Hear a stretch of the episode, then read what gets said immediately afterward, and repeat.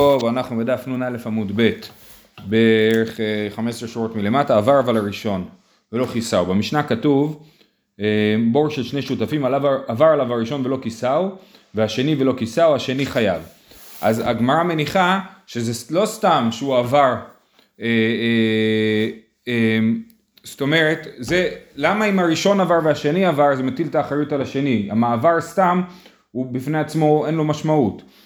לכן הגמרא אומרת אה, אה, שלא מדובר סתם שהשני עבר, אלא שהראשון כאילו אה, סוג של העביר אחריות לשני, כן? אומרת הגמרא, הראשון מאימת מפטר. מתי הראשון נפטר מאחריות על הכיסוי של הבור? רבא ורב יוסף, דאמרי תרוויו משמי דרבא בר בר חנא דאמר משמי דרבי מאני, אחד אמר משמניחו משתמש, ואחד אמר משימסור לו דליו.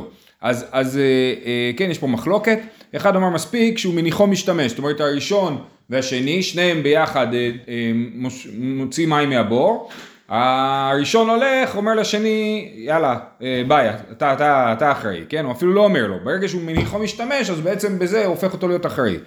והשני אומר, זה, גם אם מניחו משתמש, עדיין זה לא מעביר אחריות לשני, והם יצטרכו ביחד לקחת אחריות, אלא מי שימסור לו דליו. אז לפי הפשט הכוונה היא שהוא מוסר לו את הדלי, כן, הוא אומר לו קח, תדלי, עכשיו אתה שואב מים מהבור, אז הוא בעצם מעביר לו את האחריות, אבל רש"י מסביר שדליו פה זה כיסוי הבור, משום מה הוא טוען שהדליו זה לא דלי, כפי שהמובן הפשוט של המילה דליו, אלא כיסוי הבור. בכל אופן לענייננו זה אה, אה, כאילו זה משנה, אבל אפשר להבין את שתי ההבנות האלה, אז או מי שניחו משתמש או מי שימסור לו דליו. אומרת הגמרא כתנאי, המחלוקת הזאת בין רבא ורב יוסף היא גם כן מחלוקת תנאים. המדלה מים מן הבור, הוא בא חברו ואמר לו, הנח לי ואני אדלה מים, כיוון שהניחו משתמש, פטור. רבי אליעזר בן יעקב אומר, משימסור לו דליו. כן? משימסור לו דליו. במאי כמפלגי, רבי אליעזר בן יעקב סבר, יש ברירה. היי מדידי כממלא והי מדידי כממלא. ורבנן סברי אין ברירה. אז מה המחלוקת שלהם? הגמרא מסבירה שהמחלוקת שלהם היא בעצם בשאלה של ברירה. זאת אומרת, כאשר ראובן משאיר את שמעון תוך כדי ששמעון משתמש בבור. אז מה המשמעות של זה?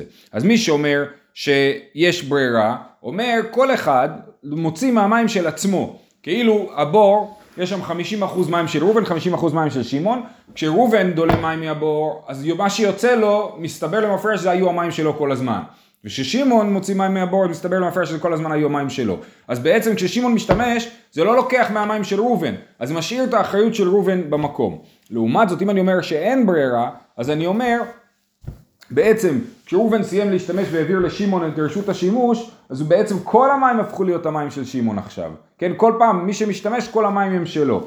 אז, אז לכן, מי שמשתמש, מעביר את האחר... מקבל את האחריות המלאה על הבור. מי שאומר שכל אחד משתמש בשלו, אומר לא, מי שמשתמש לא מקבל אחריות מלאה על הבור, הם עדיין שותפים בבור, חצי חצי. ומי שאומר ש, ש, ש, ש, שאין ברירה, אומר כל אחד שמשתמש בעצם מקבל אחריות מלאה על כל הבור. אוקיי? אז זה מה שהגמרא מסבירה. לא הכי הגיוני שהמים כולו הוא של שניהם. כן. שמי שמוציא זה הופך להיות שלו. כן, אז השאלה היא האם זה... זה לא אחד מהפשוט שהצילו. למה? זה כן, זה של שניהם, ומי שהוציא זה הופך להיות שלו, ולכן, ברגע... לא הכל הופך להיות שלו, מה שאתה מוציא. כן, ולכן, כש... כש... אם אני משתמש עכשיו, הבנתי, נכון, נכון, אין אופציה כזאת. לא, כי...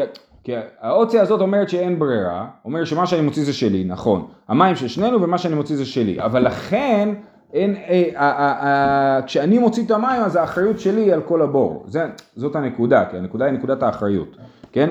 אז עוד פעם, במאי כמפלגי רבי אליעזר בן יעקב סבר יש ברירה, רבי אליעזר בן יעקב שאמר שמניחו משתמש זה לא מספיק, כן?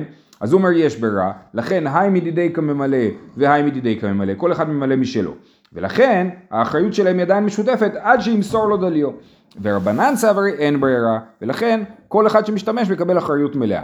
אמר אבינה ואז דו לטעמי, הוא אומר המחלוקת הזאת היא בעצם אותה מחלוקת כמו מחלוקת אחרת, דתנן, השותפים שנדרו הנאה זה מזה, אסורים להיכנס לחצר. רבי אליעזר בן יעקב אומר זה נכנס לתוך שלו וזה נכנס לתוך שלו, כן? אז, אז שתי שותפים שיש להם חצר משותפת וכל אחד נדר הנאה אחד מהשני. אז, אז רבנן אומרים, אסור לך להיכנס לחצר, כי כל החצר שייכת לשניכם, אז אתה לא יכול להשתמש במה ששייך לחבר שלך, אז אסור לך להיכנס בכלל לחצר. רבי אליעזר בן יעקב אומר, זה נכנס לתוך שלו וזה נכנס לתוך שלו, זאת אומרת, יש ברירה. כשאנחנו, יש לנו חצר משותפת, אבל אני משתמש בצד שלי ואתה משתמש בצד שלך, אז יתברר שהחצי שלי הוא שלי והחצי שלך הוא שלך, ולכן אני לא נכנס לתוך שלך כשאני נכנס לחצי שלי. אז בעצם זאת אותה מחלוקת, כן? אה, במאי כמפלגי, רבי יעקב, אליעזר בן יעקב סבר, יש ברירה, היי לדנפשי עיל והי לדנפשי עיל, כל אחד נכנס לשל עצמו, ורבנן סברי, אין ברירה. יפה. אמר רבי אלעזר, המוכר בור לחברו, כיוון שמסר לו דליו, קנה. זה בעצם אה, נושא אחר, אבל הוא קשור לעניין של מסר לו דליו, שראינו מקודם. שמקודם ראינו שרש"י מסביר שהכוונה היא לכיסוי, ואחרים מסבירים שהכוונה היא לדלי בעצמו. אה, אז, אה, אז אה, אדם מוכר בור לחבר שלו, אז הוא מוסר לו את הדלי ובכך הוא קונה את זה. אומרת הגמרא היכי דמי, באיזה סיטואציה בדיוק מדובר? אי בכספא, לקנה בכספא, אי בחזקה, לקנה בחזקה. אם הוא מכר לו את הבור בכסף, אז קרקע נקנית בכסף, ברגע שהוא שילם הוא קנה. אם הוא מוכר לו את זה בחזקה, אז ברגע שהוא משתמש בבור, אז זה החזקה, ו, ולכן אנחנו לא מבינים מה הקטע של מסר לו דליו, למה מסר לו דליו זה לא כסף וזה לא חזקה, אז מה הקטע? אומרת הגמרא, לעולם בחזקה, ובאי למימר לי לחזק וכעני. וכיוון שמסר לו דליו, כמאן דאמר לי לחזק וכעני דמי. זאת אומרת, באמת, קניין הוא קניין חזקה. מה, מה זה קניין חזקה? שאני משתמש בבור בתור בעלים, כן? איזשהו שימוש שהוא ניכר כשימוש של בעלים, זה חזקה. אבל זה לא מספיק שיהיה חזקה, צריך שמיש, שהבעלים הקודם יגיד לי, לך תחזיק ותקנה. כן, אם הוא לא אומר לי לך תחזיק ותקנה, זה שאני מתחיל להשתמש בו בתור בעלים, זה לא הופך את זה להיות שלי. אז הנקודה היא שמסר לו דליו מתפקד בתור לך תחזיק ותקנה, כן? זה התפקיד של הדבר הזה. אז הוא מוסר לו דליו, ואז הוא בעצם אומר לו בזה לך, תק- לך תחזיק ותקנה, ואז הבעלים החדש לוקח ומשתמש בדלי, ובכך הוא הופך להיות הבעלים. אמר רבי יהושע בן לוי, עכשיו יש לנו עוד שני מקרים דומים לדבר הזה, המוכר בית לחברו, כיוון שמסר לו מפתח, קנה גם אותו רעיון, ואותו רעיון, הרעיון הוא רעיון של כאילו יש לי בית גדול, איך אני קונה את הבית הגדול באמצעות מפתח, איך אני קונה את הבור באמצעות הדלי, ועוד מעט נראה עוד רעיון כזה יחס לעדר של כבשים, כן? אז אומרת הגמרא שוב פעם, איכי דמי, אי בכספא ליקנה בכספא, אי בחזקה ליקנה בחזקה, והתשובה היא אותה תשובה, לעולם בחזקה, ובאי למימר לי לחזק וקני, וכיוון שמסר לו מפתח, כמעט דאמר לו לחזק וקני דמי. דרך אגב, זה עד היום, נכון? יש, מתי קונים בית? מסירת המפתח, נכון? זה הדבר, זה המכה בפטיש של העניין הזה. אז גם היום מסירת המפתח היא, היא שלב המעבר. אמ, אמר יש לקיש, משום רבי ינאי, המוכר עדר לחברו, כיוון שמסר לו משכוכית, קנה. אז עוד מעט הגמרא תסביר מה זה משכוכית, אבל קודם הגמרא רוצה להבין שוב פעם איך ידעמי. היא במשיכה, ליקני במשיכה, היא במסירה, ליקני במסירה. יש לנו שני דרכים לקנות מטלטלים, כמו עדר, או למשוך, או, ל, או, ל, או למסור. אז שוב פעם, למה צריך לתת לו משכוכית? אומרת הגמרא, לעולם במשיכה, ובאי למימר לי, לך משוך וקני, שוב פעם, הוא צריך להגיד לו לך משוך וקני, וכיוון דמסר לו משכוכית, כיוון דאמר לי, לך משוך וקני דמי. כן, אז מסירת המשכוכית מתפקדת בתור אמירה, לך תחזיק את זה, לך תמשוך את זה. ואז הוא הולך ומקבל את המשכוכית ומושך, ואז זה אה, שלו. מהי משכוכית? מה זה משכוכית? אחא תרגימו קרקשתא. מין פעמון, שזה הפעמון המיוחד של העדר, כשהם שומעים את הפעמון הזה, הם יודעים שהם צריכים ללכת, זה המשכוכית. ורבי יעקב אומר, איזה דאזלה בריש עדרה. זה העז שהולכת ראשונה. יש את העז שמובילה, כן? כולם הולכים אחריה. אז אם מוסרים לי את המשכוכית, את העז המובילה, עכשיו כל העדר יבוא אחריה. אז אני מושך את המשכוכית וקונה אותה, וככה אני בעצם קונה את כל העדר, כן? זה המשכוכית. אמ, ויש פה דבר מאוד מעניין. כדדרש ההוא גלילה עלי דרב חיסדא, כדרגיז ראיה על אנא, אביד לנגדה סמוטה. כאשר אה, הרועה מתרגז על העדר, הוא עושה את הנגדה, נגדה זה העז שמושכת את כולם, לנגדה זה למשוך, כן? אז העז שמושכת את כולם, הוא מעוור אותה, כן? אז זה משל שהקדוש ברוך הוא כועס על עם ישראל, הוא הופך את המנהיגים לעיוורים, כן? ואז אנחנו הולכים אחרי המנהיג, מה שנאמר, כן, כצאן לעדר, אה, אה, אנחנו הולכים אה, אה, כמו צאן אחרי המנהיג, אבל המנהיג הוא בכלל עיוור, כן? אז זה יכול להיות, יכול להיות שמדובר על המצב כיום, יש, יש אומרים שהמנהיגים היום עיוורים, אה, גילו את זה בכל תקופה ביישוב. בכל תקופה מישהו יחשוב שהמנהיג עיוור, כן. אה, וואו, טוב, בעזרת השם, שנזכה, שהקדוש ברוך הוא יפתח את העיניים של המנהיגים שלנו. הלאה, אומרת המשנה, כיסאו הראשון הוא בא השני ומצאו מגולה, ולא כיסאו. השני חייב, כן? אז עכשיו, מקודם אמרנו שזה שהראשון עובר והשני עובר, זה לא הופך להיות את השני חייב. מתי השני חייב? רק אם הראשון העביר אחריות לשני, או במילים אחרות, איך הראשון מסיר מעצמו אחריות. יש בור של שותפים. נפל השור לבור של שותפים, בא בעל השור ותובע את שני הבעלים של הבור. אז אומר, ראשון, לש... ראשון, מה, אני העברתי לו אחריות. איך אתה מעביר אחריות? אמרנו מקודם המחלוקת, או שהוא מסר לו דליו, או שהוא השתמש בו ביחד, הוא מס... השאיר אותו משתמש, אמר, אתה יודע שאתה השתמשת, השתמשנו ביחד ואני הלכתי ואתה נשארת להשתמש, בזה אה, קיבלת את האחריות. עכשיו, אם סתם עברו, זה לא אחריות. אז פה זה מקרה שאומר ככה, כיסה הוא הראשון, הראשון כיסה, הוא עשה כל מה שצריך, נכון? אמרנו שויחי יפתח ישבור ולא יכסהו, ברגע שאתה מכסה, אז זה בסדר. אמ, הוא בא השני ומצאו מגולה ולא כיסהו, השני חייב. השני עבר שם וראה שהבור מגולה, כן? והוא לא כיסה אותו, אז הוא קיבל על עצמו אחריות מלאה. השני חייב. כיסהו כראוי, מקרה אחר. הבעל הבור כיסה את הבור כראוי ובכל זאת נפל לתוכו שור חמור, הגמר אחרי זה תשאל איך זה יכול להיות, ומת, פטור, כן? כי אם כיסיתי כראוי וה, ו, ונפל שם שור, אני שלי עשיתי. זה כמו באותו דבר עם שור שמזיק שנוגח, אני שמתי אותו בתוך שמירה מעולה, אמרנו שזה פוטר את בעל השור מאחריות. אז גם בבור, אני כיסיתי אותו כיסוי מעולה, זה פוטר אותי מאחריות. אה, כאילו זה אונס, נכון? אני פטור. אה, לא כיסה כראוי ונפל לתוכו שור חמור ומת, חייב. נפל לפניו מכל הקריאה, חייב, לאחריו מכל הקריאה, פטור. אז אנחנו נראה בהמשך העניין ששור פיקח שהולך ביום ונופל לבור, זה לא בעיה שלי. מה הוא פתאום נופל לבור? מה, מה הוא מנסה להתאבד? אני לא חייב על שור פיקח שהולך ונופל לבור. הוא יודע שבצד, כמו ש... אה, אוקיי, זה יכול להיות, כן, אבל בעיקרון אני לא חייב על הדבר הזה. אבל אם הוא נפל לפניו מכל הקריאה, זאת אומרת השור עמד על שפת הבור, ובתוך הבור מישהו עובד עם אה, אה, קונגו, כן, אה, אה, כזה פטיש אוויר, ועושה רעש, ואז השור נבהל וקפץ פנימה, אז אני כן חייב על זה, למרות שזה שור פיקח. אה, נפל לתוכו שור וכליו. אה, סליחה, נפל, אמרנו, מכל, לפניו, מכל הקריאה חייב, לאחריו מכל הקריאה פטור. אם השור נפל אחורה לבור, אז הוא פטור על זה, כי זה באמת לא, אה, זה דבר משונה, זה לא דבר שהוא אמור לקרות. נפל לתוכו שור וכליו, ונשתברו. חמור וכליו ונתקרעו, כן? השור נפל עם הכלים שלו, והם נשברו. בדרך כלל, השור הולך עם כלים של חרישה, והחמור סוחב שקים. כן, או, או כן, מסעות. אז לכן השור וכליו ונשתברו, חמור וכליו ונתקרעו, כי הכלים של החמור נתקרעים והכלים של השור נשברים. בכל אופן, אז חייב על הבהמה ופטור על הכלים, וזה כבר אמרנו הרבה פעמים, שכתוב שור ולא אדם, חמור ולא כלים, שאם נופלים כלים לתוך בור, אני לא חי... בעל הבור לא חייב עליהם, רק על השור שנפל לתוך הבור.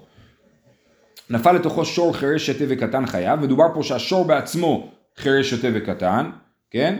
אה, סליחה, כן. אה, ובן או בת, עבד או אמה, פטור. אם נפל בן אדם, או אפילו ילד, בן או בת, עבד או אמה, הבעל הבור חייב, אה, פטור מלשלם. הלאה. אומרת הגמרא, וראשון עד אימת מפטר, כן? אני מכסה את הבור שלי, זהו, אני פטור לנצח, ואם עובר שם מישהו ורואה שהבור מגולה, אז מתי בעל הבור שהשאיר את הבור שלו מכוסה, יכול להתחייב מחדש על, על, על, על הבור, כן? וראשון עדיין את מפטר אמר רב בכדי שידע, ושמואל אמר בכדי שיודיעוהו, ורבי יוחנן אמר בכדי שיודיעו ויסקור פעלים ויכרות ארזים ויחסנו. אז יש פה שלוש שיטות. רב אמר בכדי שידע, תסתכלו, התוספות מסביר את זה יפה. הוא אומר, כלומר שהכל יצא שהבור מגולה. בכדי שידע, זאת אומרת, כולם יודעים שהבור אה, מגולה, כן? אז אנחנו לא צריכים לדעת באופן ספציפי שבעל הבור קיבל הודעה, אלא מספיק שהאנשים יודעים שהבור מגולה. זה שיטת רב. שמואל אומר, לא, צריך שיודיעו, ברגע שמודיעים לבעל הבור שהשור, שהבור מגולה, אז הוא צריך לשלם. אבל אם לא הודיעו לו אישית, אז הוא לא מתחייב. ורבי יוחנן אמר, גם אחרי שמודיעים לו, עדיין לא מתחייב, כי ברגע שמודיעים לו מה הוא מיד צריך ללכת לעשות, לדאוג לכסות את הבור, אז עד שייקח לו הזמן שלוקח לכסות את הבור, כן?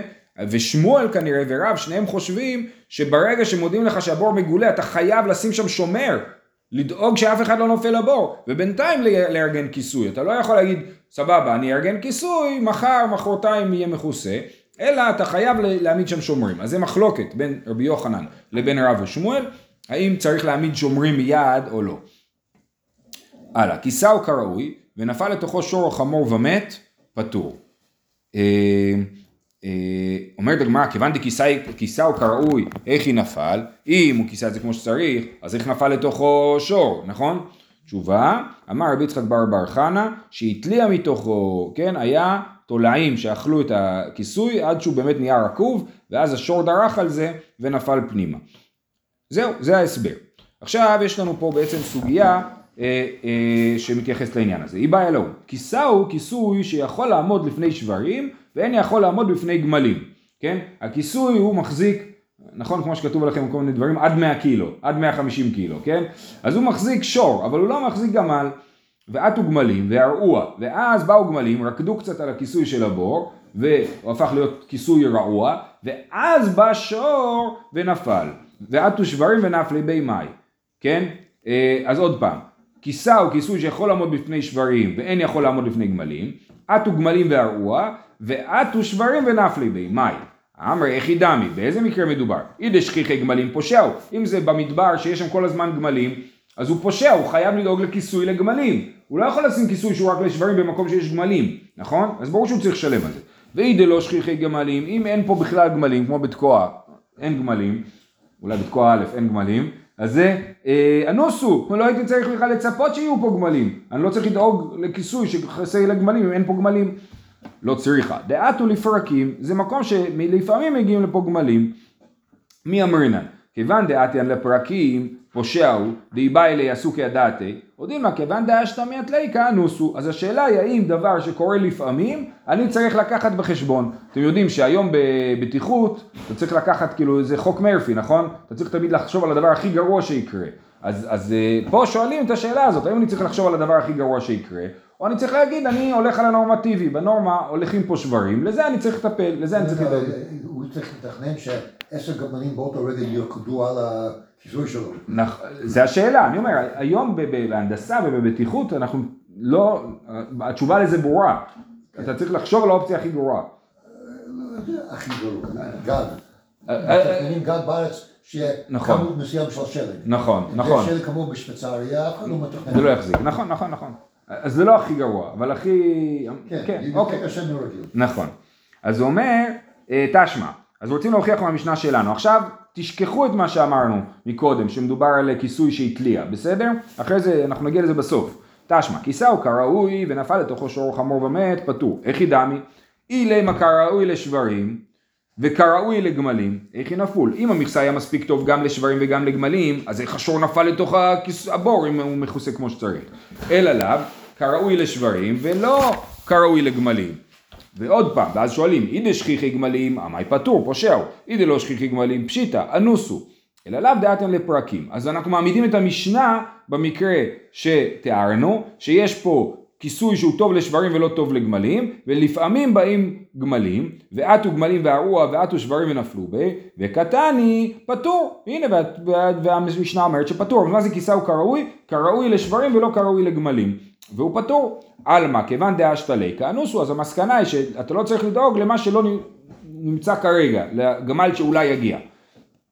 לכאורה זה מה שאפשר להבין מהמשנה. אומרת הגמרא, אמרי לא, לעולם כראוי לשברים וכראוי לגמלים. ודווקא קשיא לך איך נפול, כמו שהקשינו, אז איך נפל שם השור אם זה היה כיסוי טוב? אמר רבי יצחק בר בר חנה שהתליע מתוכו, כמו שהסברנו מקודם, שמדובר שהכיסוי התליע מתוכו ולכן נפל שם שור ולא בגלל שהגמל אה, אה, רופף את הכיסוי בשביל השור. אז עכשיו רוצים להמשיך, להוכיח מהמשך המשנה. תשמע, לא כיסהו כראוי, ונפל לתוכו שור חמור ומת, חייב. איך ידמי? מה זה אומר שהוא לא כיסה אותו כראוי? לא כראוי אילמה לא כראוי לשברים ולא כראוי לגמלים. פשיטא צריכה למימר, ברור שאם לא כיסה כראוי ונפל שם שור, שהוא חייב. אלא לאו, כראוי לשברים ולא כראוי לגמלים. שמה שכתוב שהוא לא כיסה הוא כראוי, הכוונה היא שהוא לא כיסה אותו כראוי לגמלים. אבל לשברים הוא כן כיסה אותו, ושוב פעם שואלים, איך דמי? אידי שכיחי גמלים פושעו, ואידי לא שכיחי גמלים אנוסו. אלא לאו דעתיין לפרקים, ועטו גמלים והראו, ועטו שברים ונפלו בי, וקטני חייב. אז מהמשך המשנה אפשר להוכיח ההפך, שזה חייב המקרה הזה, שכתוב לא כיסהו כראוי, חייב, והעמדנו את זה במקרה שהגמלים רופפו את הכיסוי בשביל השור. עלמא כיוון דעתי אלה כפרקים, פושע הוא, דאי בא אלי לעשו כידעתי. אז זה אפשר להוכיח מהמשך המשנה. אומרת הגמרא, לא, לא חייבים להגיד ככה. לעולם כראוי לשברים ולא כראוי לגמלים, ושכיחי גמלים. אפילו שכיחי גמלים, ודקקשי הלך פושעו, הידי דנסי ורישא כיסהו כראוי, נסי סב ונמי לא כיסהו כראוי. זאת אומרת, אפשר להסביר שמה שכתוב לא כיסהו כראוי ומזה למדנו שהכוונה שלא כיסהו כראוי לגמלים ואין פה גמלים וכולי, אומר אפשר להגיד לא לא לא. סתם אמרו, בגלל שהרישא אמרה כיסהו כראוי חייב, אז הסיפא אמרה לא כיסהו כראוי פטור, זה רק עניין של לשון ולא באנו ללמוד מזה דין חדש ולכן אי אפשר ללמוד מזה דין חדש. אז זה היה חלק א' של הסוגיה. חלק ב' של הסוגיה. איכא דאמרי, הנמי ודאי לא יבעיה לן, דכיוון דעתי לפרקים פושע, הוא ברור שצריך לחשוב גם על מה שקורה לפעמים, ולא רק על מה שקורה בדרך כלל. כי אם אני שם כיסוי לבור, נגיד הכיסוי יהיה שם שבועיים, אז, אז יקרו הרבה דברים תוך כדי שבועיים, או שנה, נכון? אז לכן ברור שאני צריך לחשוב גם על מה שקורה לפעמים, ולא רק על מה שקורה תמיד. אז פושע הוא די, בא אליה סוכי דעתי. אז על מה כן שאלנו את השאלה? כי היא באה, זאת אומרת, האיכא דאמר אומר, נכון הייתה שאלה, וניסינו להוכיח מהמשנה שלנו הוכחות, אבל השאלה לא הייתה ככה, וההוכחות לא היו בדיוק אותו דבר. אז מה הייתה השאלה? כי באה אלן אחיו, די באה אלן, כיסוי, כיסה הוא כיסוי שיכול לעמוד בפני שברים, ואינו יכול לעמוד בפני גמלים, ושכיחי גמלים, והתליע מתוכו מהו? אה, זאת השאלה. כי אמרנו שאם התליע מתוכו הוא פטור, כן? השאלה היא מה קורה אם אני שמתי כיסוי לא כמו שצריך והוא התליע מתוכו. אני שמתי כיסוי לשברים ולא לגמלים, ויש פה גמלים, אבל אחרי זה הכיסוי התמוטט לא בגלל הגמלים, אלא בגלל שהוא התליע מתוכו. אז אני לא אשם בהתליע מתוכו, נכון? אז, למ, אז האם אני אהיה חייב על זה, או שאומרים לי, או שאני אהיה חייב כי הכיסוי מלכתחילה לא היה מספיק טוב, או שאני פטור כי אומרים, כי בסופו של דבר הסיבה שהשור נפל לבור היא סיבה שאני פטור עליה, שזה התליע מתוכו. זאת השאלה. אז עוד פעם, אמרנו, אח יהודי, כי בא אלן אח יהודי בא אלן, כיסה הוא כיסוי שיכול לעמוד בפני שברים ואינו יכול לעמוד בפני גמלים, ושכיחי גמלים, והתליע מתוכו מהו? מי אמרינן מי גודע הווי פושע אצל גמלים, הווי פושע נמי לעניין התלאה. אז אנחנו אומרים, הוא מוגדר כפושע, או דילמה לא אמרינן מיגו, או שאנחנו אומרים לא, אם ייפול שם גמל, הוא יהיה חייב כי הוא פושע, אבל אם נופל שם שור, הוא לא פושע. תשמע, כיסהו כראוי, אז את זה רוצים להוכיח במשנה שלנו, כיסהו כראוי ונפל לתוכו שור חמור ומת פטור, ואיתמר לה אמר רבי יצחק בר בר חנה שהתליע מתוכו, כן? מדובר על כיסוי שהתליע מתוכו, על זה שואלים, איך דמי? אילמה כראוי לשברים וכראוי לגמלים והתליע מתוכו, פשיטא זה פטור, מה היה אבל אלה מיבד, מה יכולתי לעשות שהוא התליע מתוכו, ברור שפטור, לכן חייבים להגיד שהמשנה באה לדבר על מקרה יותר מורכב, אלא לאו כראוי לשברים, והמקרה שאנחנו נגיד שהמשנה עליו דיברה זה בדיוק השאלה שלנו, כראוי לשברים ולא כראוי לגמלים ושכיחי גמלים, והתליע מתוכו ונפל שם שור וקטני פטור. עלמא לא אמרינן מיגו, דאבי פושע לעניין גמלים, הווי פושע לעניין התלאה. אז הנה אפשר להוכיח שהמשנה שלנו חושבת שפטור, שהמשנה שלנו דיברה בדיוק על המקרה הזה, שכיסוי שהוא טוב לשור ולא טוב לגמל, והתליע מתוכו ונפל שם שור, אז הוא פטור. אה, אומרת הגמרא, זה לא הוכחה, לא, לעולם כראוי לגמלים וכראוי לשברים והתליע מתוכו. מדובר שהוא היה כיסוי מעולה והוא התליע מתוכו ולכן נפל שם השור. ודקקשי הלך כי התליע מאי הווה למיבד, הרי שאלת אם ככה אז למה, ברור שהוא פטור, למה אתה צריך להגיד את זה בכלל? תשובה, מהו דתימה, היא באי לי למיזל ומין כשלי, כמה שמלן שלא. הייתי יכול להגיד שיש לי אחריות לבדוק, לנקוש על, ה, על הכיסוי, כל כמה ימים לעבור, לדפוק, לראות אם הוא רקוב או לא רקוב, כן? אז זה השאלה. זאת אומרת, שמתי כיסוי מעולה, והוא התליע ונפל שם השור, אני פטור, ולא אומרים שאני חייב לבדוק את הכיסוי כל כמה זמן, אלא אני שמתי כיסוי מעולה, אני מניח שהוא נשאר מעולה, ואני לא חושש שמא הוא התליע. שזה מעניין גם כן, כן? וגם בשאלה של נגיד, אה, אתם מכירים שאתה נכנס למעליות, אסור להיכנס למעלית זו אחרי תאריך זה וזה, יש בקרת איכות ובקרת בטיחות כאילו ובודקים. וה, וה, וזה מותר רק עד הבדיקה הבאה, כן? אז פה אנחנו אומרים לא, ברגע ששמת משהו טוב, אנחנו מניחים שהוא נשאר טוב, אלא אם זה... נכון, נכון, אז, נכון, ואתה אומר בכל זאת, אז אני אומר שזה מעניין, שלמרות שיש לו בלאי, בכל זאת אני אומר שאין לי מחויבות על הבלאי. לא, מעניין. הלאה, תשמע, לא כיסהו כראוי, עכשיו רוצים להוכיח שוב פעם את המקרה הזה מהסוף של המשנה, לא כיסהו כראוי ונפל לתוכו אה, שור חמור ומת חייו, איך ידעמי, באיזה מקרה מדובר? אילי מה... הנה מילה, אצלי כתוב תשמע כיסהו כראוי. אתה תעבור הלאה, לא לא, תרד למטה. אה, עוד תשמע. תשמע, לא כיסהו כראוי ונפל לתוכו שור חמור ומת חייו. איך ידמי? אילי מה לא קרוי לשברים ולא קרוי לגמלים, צריכה למימר דחייב, ברור שאם שמתי כיסוי שטוב לחתולים ונפל שם שור, אני חייב. אלא עליו כראוי לשברים ולא כראוי לגמלים. ואי דשכיחי גמלים פושעו, ואי דלא שכיחי גמלים אנוסו. אלא לאו דשכיחי גמלים והתליע מתוכו ונפל שם שור וקטני חייב. עלמא אמרינן מי גודע ויפושע לעניין גמלים אבו יפושע לעניין התלאה. אז הנה אפשר לדייק מסוף המשנה את הרעיון הזה שבגלל שהכיסוי לא היה מספיק טוב לגמלים לכן אני חייב על ההתלאה. אמרי לו לעולם כראוי לשברים ולא כראוי לגמלים ושכיחי גמלים ואתו גמלים וארעוהו ואתו שוורים ונפלו בהם. כן, המקרה הוא שבאמת זה היה כיסוי שלא ראוי לגמלים ושכיחי גמלים. וקא קשיא לך פשיטא פושע הוא, ואתה אומר רגע זה דבר פשוט שהוא חייב על זה, כי הוא פושע, איידי דנסיב רישא כיסהו כראוי נסיב סיפא נמי לא כיסהו. אז זה באמת אפשר להוכיח כמו שהוכחנו מקודם, שבגלל שכתוב כיסהו כראוי בהתחלת המשנה, אז הסוף של המשנה מדברת על לא כיסהו כראוי, אבל זה בעצם דבר מיותר ואנחנו מבינים אותו בעצמנו.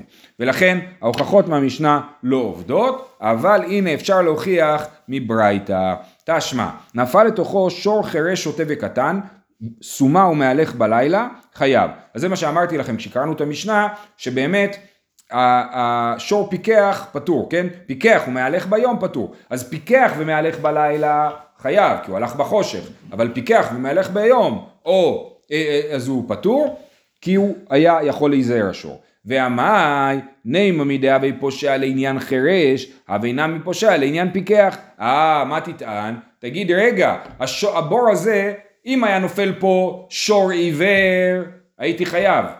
ועכשיו נפל שם שור פיקח, אני פטור. סימן שלא אה, אומרים שחייב על הפשיעה אה, במקרה שלא פשע.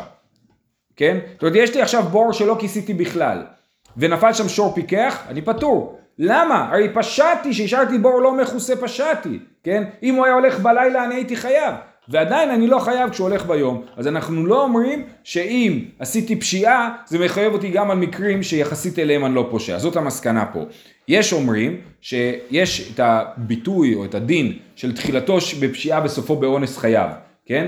אז יש אומרים שהשיטה של הסוגיה הזאת זה תחילתו בפשיעה וסופו באונס פטור. התחלתי בפשיעה, פשעתי שלא כיסיתי את הבור, בסוף באונס נפל שם שור פיקח שלא היה אמור ליפול שם, אז אני פטור, נכון? אז זה תחילתו בפשיעה וסופו באונס פטור, ולכן יש אומרים שכל הסוגיה הזאת לא פוסקים אותה להלכה, כי אנחנו פוסקים להלכה שתחילתו בפשיעה וסופו באונס חייב, ובו בסוגיה זה אחרת. אומרת הגמרא, רק נקרא את הסוף, אמי נאמא מדאבי פושע לעניין חירש אבי נמי פושע לעניין פיקח, אלא לאו שמע מיני לא אומרינן מיגו, שמע מיני לא אומרינן מיגו, לא אומרים שמתוך שאתה מתחייב על מה שפשעת בו, אתה מתחייב גם על מה שלא פשעת בו. זהו, שיהיה לכולם יום טוב, בהצלחה, שבוע טוב.